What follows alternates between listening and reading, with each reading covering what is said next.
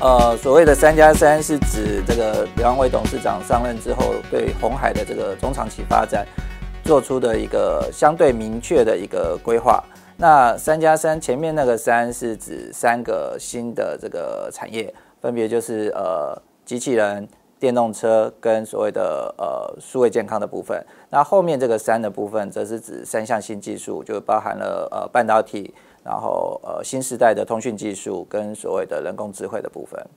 嗯，在电动车布局上面来讲的话，其实红海在电动车相关的领域布局的相当的早，但是呃，这一两年，特别是在这个呃流动市场接任之后，他在呃做了一些就是比较收敛的策略，也就是现在这个呃电动车的这个产业规划，那他们最近就推出了一个所谓的呃。M I H 的这个所谓的电动车开放平台，也就是他们呃基本上来讲，就是透希望透过这个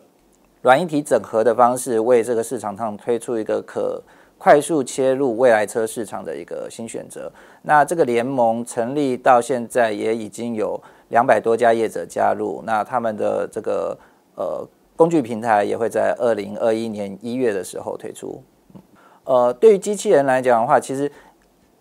红海它在机器人的布局可能甚至比电动车更早，因为他们强调从以前的关灯工厂到后来的无忧工厂，其实强调的都是透过机器人去协作的方式，达到这个呃提质增效的一个目的。那在把机器人列为这个重点目标之后，他们在机器人的技术应用跟发展上面来讲的话，都有更长足的一个进步。那去呃二零二零年的时候，他们也跟这个工业电脑业者呃凌华。成立了一家呃专门做这所谓的呃 AMR 的公司，那这个部分可能呃所谓 M AMR 的部分，可能就是要取代以后的这个呃现在的这所谓的无人搬运车的部分，它可以同时有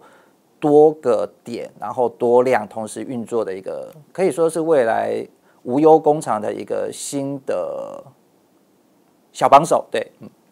呃，半导体部分。红海他们在半导体的话，其实上游到下游都有相当多的布局，那包含不管是呃 IC 设计，还有到半导体相关设备。那最近来讲的话，红海他们在马来西亚有一个呃计划，就是希望能够取得当地的一个八寸晶圆厂。那这个部分目前还在进行，不过先前呃刘安伟董事长也表示，他们是呃相当有信心的。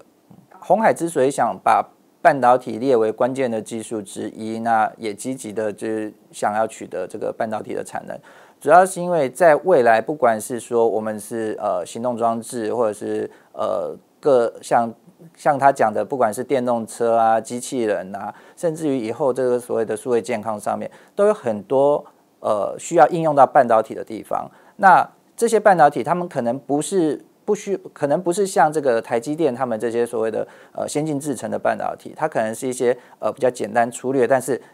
应用范围非常广泛的半导体的这些晶呃晶圆或晶片，所以所以他们希望能够在这部分达到一个自给自足的目的，这样对于他们在不管是电动车产业或者是机器人产业扩展上面来讲的话，也是会有帮助的。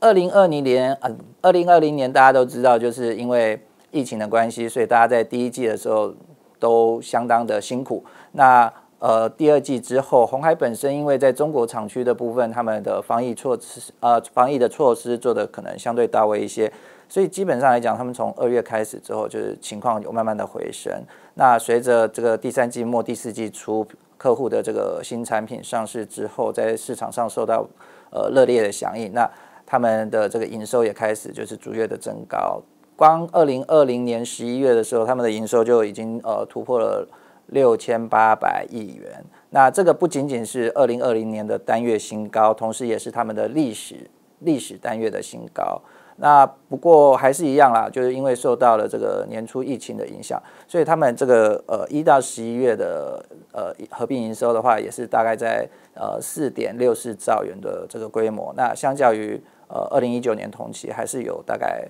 呃。三 percent 的一个落差，对，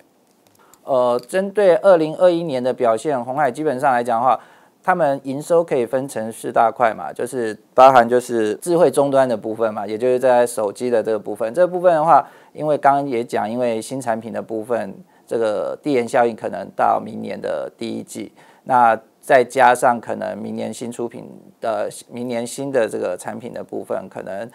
呃基本上来讲，这个部分还是会有蛮不错的成长空间。那第二块的话，可能就是跟云端网络设备相关的部分。那因为这部分。在二零二零年的时候，这个联邦会董事长曾经在法说会上也说过，他们今年至少有两位数的成长。那随着这个云端应用服务的持续成长，还包含他们在客户上面来讲的这个呃市场占比慢慢的提升，那我相信在二零二一年的